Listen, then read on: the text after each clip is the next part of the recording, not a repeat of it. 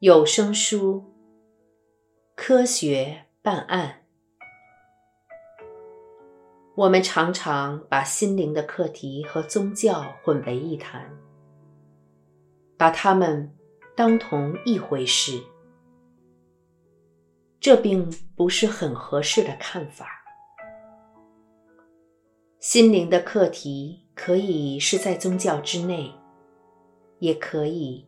是在宗教之外，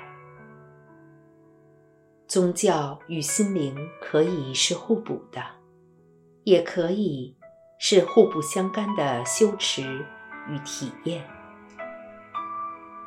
心灵之道是一段内在的旅程，这旅程开始于疑问：从我是谁、存在的意义与本质是什么等等问题出发。它本质上是一段内省与深思的过程，而宗教一般的定义，则是指一套信仰的系统，一套对于世界的起源与本质、造物主和万物之间的关系，以及宗教权威从何而来的信仰。对于这样的信仰，我们可以不加思索、照单全收的相信，也可以依自身经验来加以检验与探索。有些宗教欢迎这样的质疑，有些宗教则不鼓励。不管直接表明或间接暗示，重点是。不管是在心灵旅程，或是宗教生活中，我们应该要很清楚自己到底在做什么。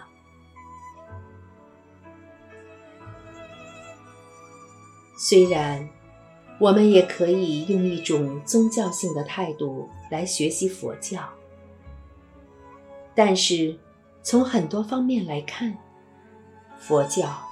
并不真的是一种宗教，它重视的是对于自心的提问与探索，本质是属于心灵的。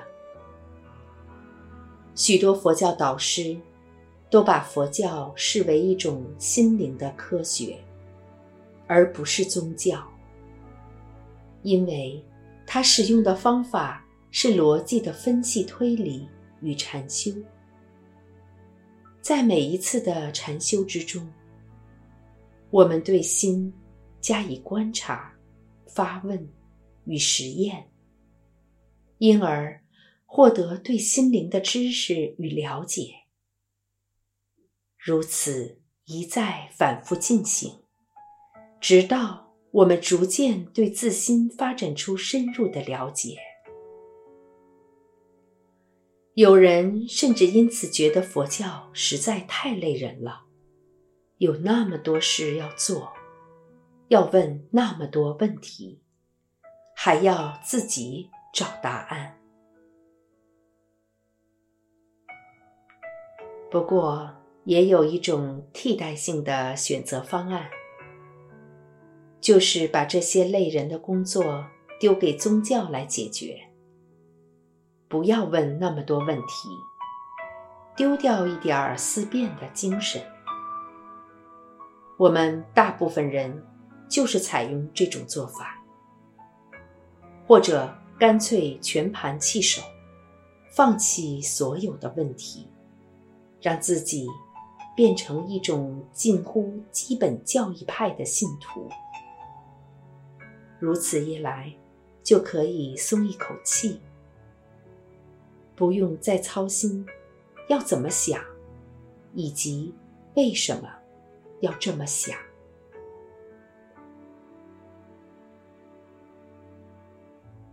不管我们为佛教贴上什么标签，说它是宗教，或是心灵之道，佛教经典中这一切知识，并无意取代。你那质疑发问的过程。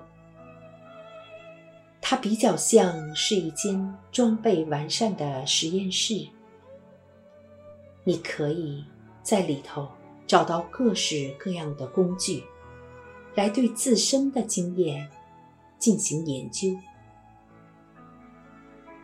事实上，从佛教的观点来看，在我们的自心之外，并没有一个超自然的个体存在，并没有一个生命体或某种力量有能力控制我们的生命经验，或在我们的经验中创造出天堂或地狱。这种力量只存在于我们的心中。甚至连佛陀这样的觉醒者，都没有能力控制别人的心。他无法为我们创造一个更好的或更糟的世界，或是把我们的迷惑一笔勾销。我们的迷惑是由自己的心所造成的，也只能由自己的心。来转化它。所以，在佛教的心灵之道中，威力最强大的东西就是心。在佛教中，最接近神的概念，也许就是觉醒正悟了。然而，就算是觉醒，也被视为是一个人的心识发展到最高境界时所得到的圆满成就。佛陀说：“我们每个人都具有达到如此境界的能力。这是非神论与有神论之间的一个很大的不同。如果我说我想当神，对有神论者来说，可能会觉得我疯了，或是亵渎神奇，未免太有野心，太自命不凡了吧？但在佛教传统中，却鼓励我们成佛，成为一位觉醒者。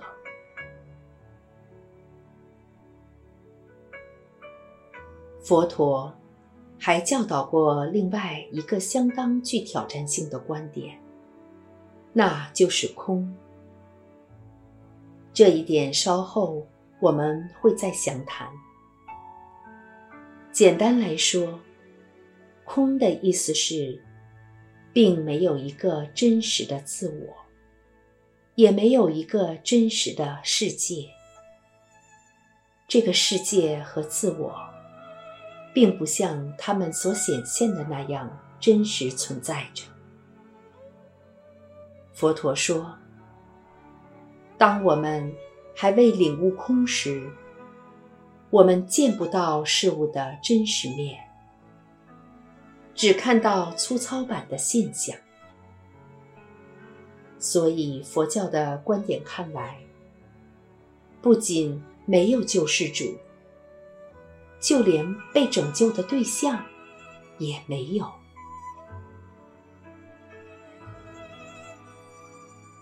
不管这些话听起来有多惊人或多激进，其实和科学家们所说的次原子世界并没有太大的不同。感谢科学研究，现在我们知道。肉眼所接收到的这个世界，只是一场感官的幻觉，在看似坚实的表象之下，完全不是那么一回事。如果想在其中找到真实的物质，只会找到仿佛在波动的粒子，或仿佛是粒子的波动。若想，找出这些粒子或波动到底何时位于何处，就会变成一场完全测不准的想象游戏。从这些尖端科学的角度看来，物质与能量是可以互相变化的。不止如此，还可能有一种多维的时空存在着。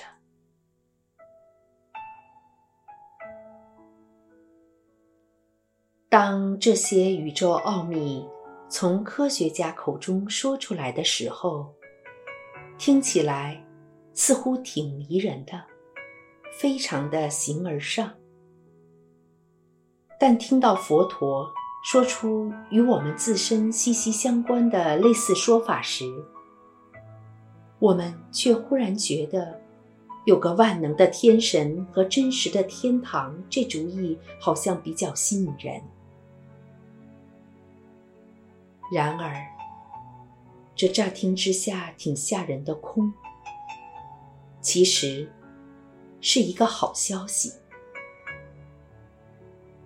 所谓的空，当我们了解它更多一点时，会发现它其实是满满的。空只是一个字，它所要描绘的。是一种体验，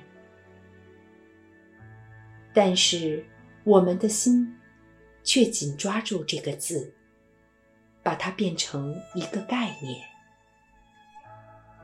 每当我们把一个概念等同于真正的体验时，就错过了最棒的部分。比方说，如果。你从来没有体验过爱，一切你所知道的爱，都只是字典上的说文解字，你自然就错过了爱那满意的丰饶的体验。